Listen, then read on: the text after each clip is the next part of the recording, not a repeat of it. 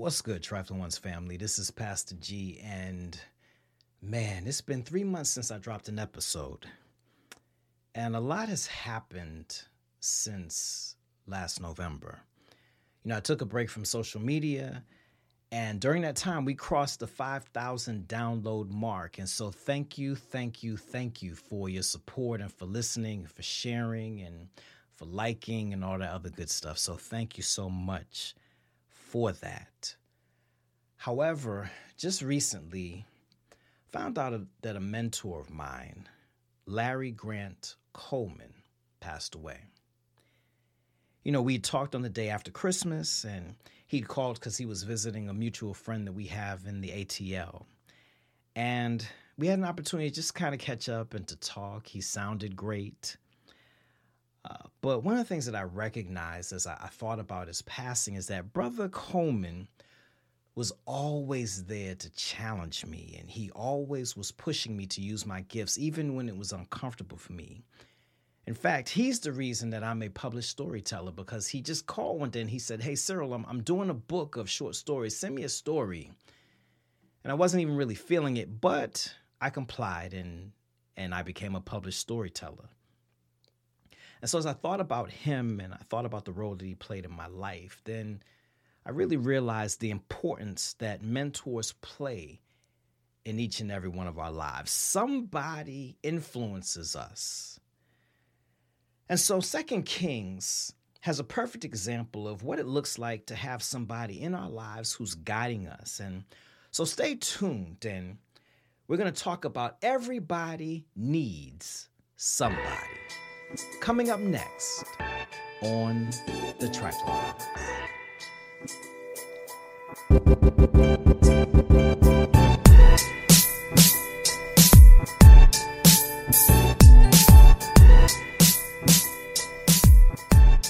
going to read from 2 Kings chapter 2, verses 11 and 12.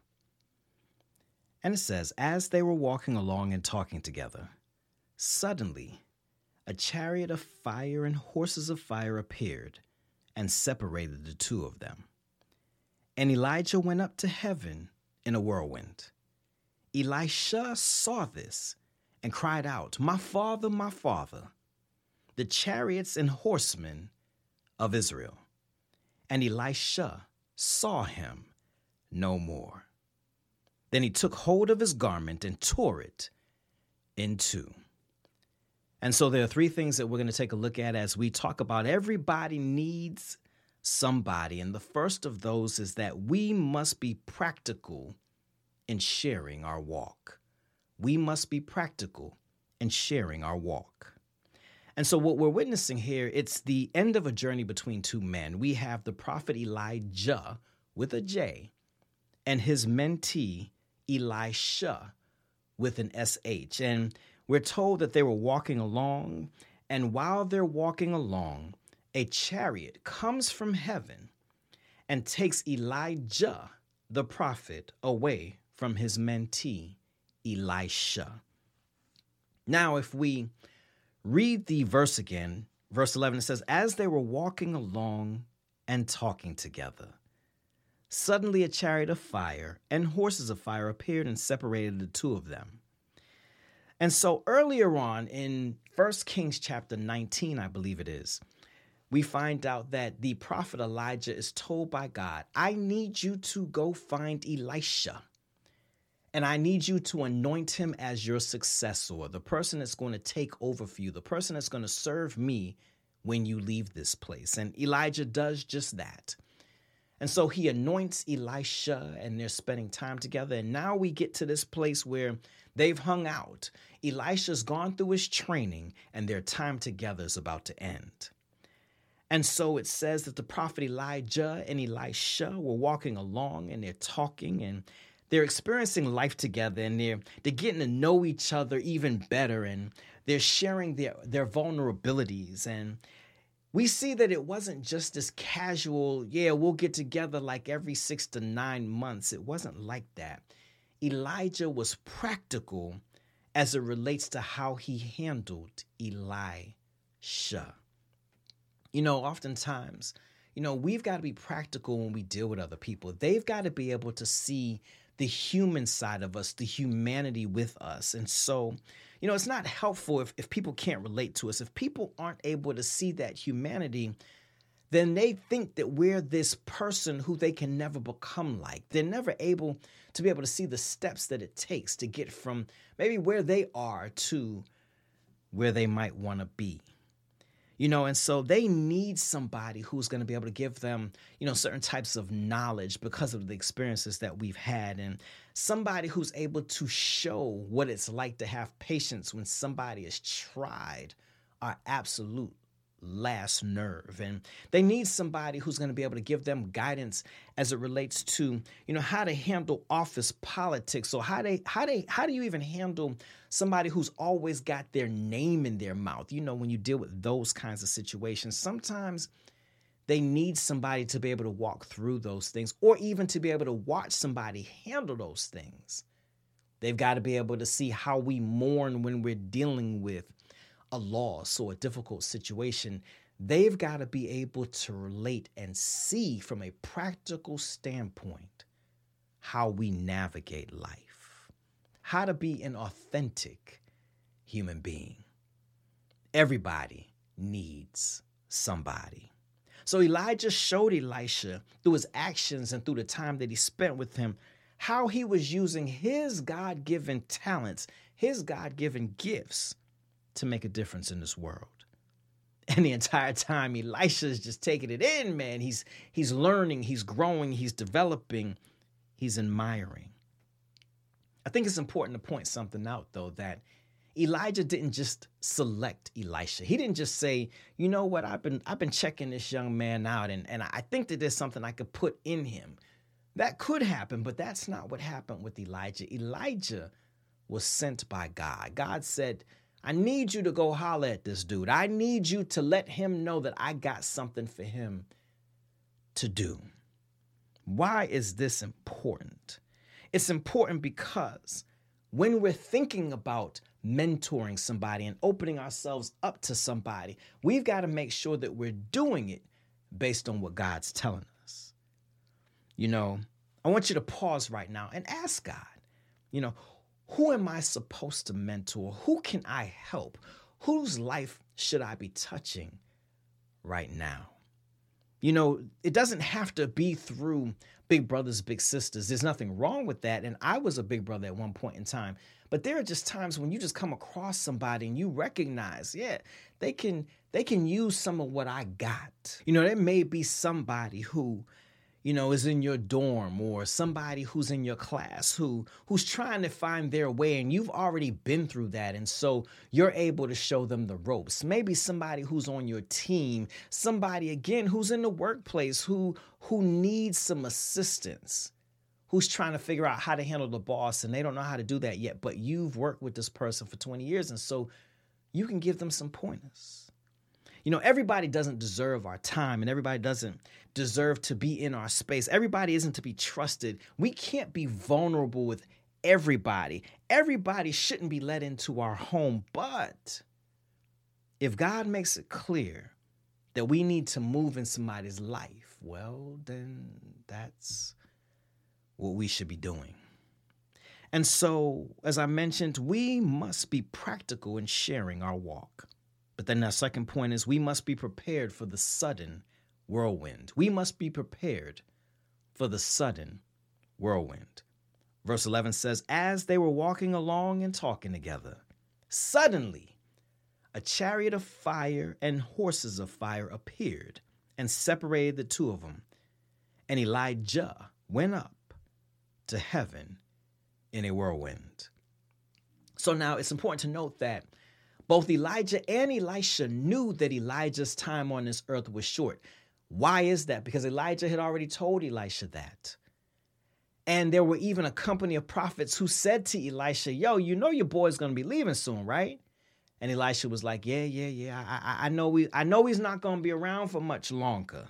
So they both knew that Elijah would be leaving soon. They knew it was coming. They knew that Elijah wouldn't be around much longer but they didn't know the exact moment. And so they worked towards knowing that Elijah's not going to always be there. There was a reason why he was selected to succeed Elijah. It says, however, suddenly Elijah was gone in a whirlwind. We must be prepared for the sudden whirlwind. We know that we're not going to be here forever. We know that we're not going to be able to always do what it is that we do. What are we depositing in somebody else? You know, for Elijah and Elisha, it was time to move on. It was succession time. And it was sudden.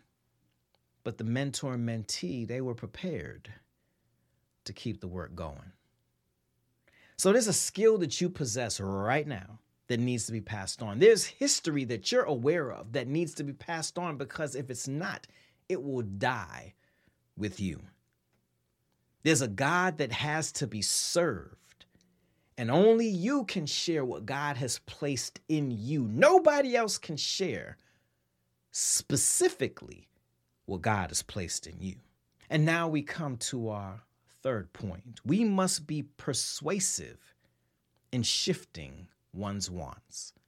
We must be persuasive in shifting one's wants. Verse 12 says, Elisha saw this, meaning Elijah being taken away, and cried out, My father, my father, the chariots and horsemen of Israel. And Elisha saw him no more. It says, Then he took hold of his garment and tore it in two. So when Elijah met Elisha, we're told in 1 Kings chapter 19 that Elisha was plowing his daddy's land. He was working the land. He had oxen and, and he was he was working hard and he was he was getting the soil ready.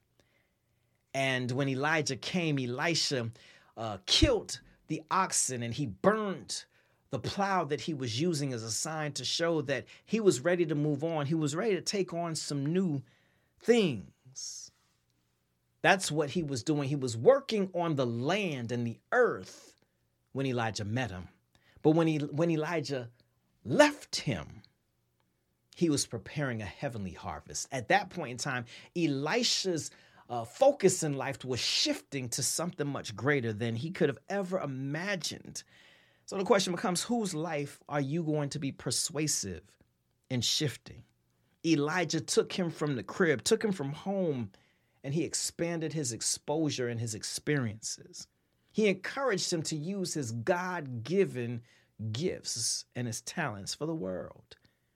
You see, Elisha might have had an impact on his family and on his family's land, and Elisha might have made a difference to the neighbors, but Elijah shifted Elisha's focus and his wants to a much larger level, a level that we're reading about thousands of years later. Before Elijah left Elisha, he said, What do you want before I leave? And Elisha said, I want a double portion of what you got.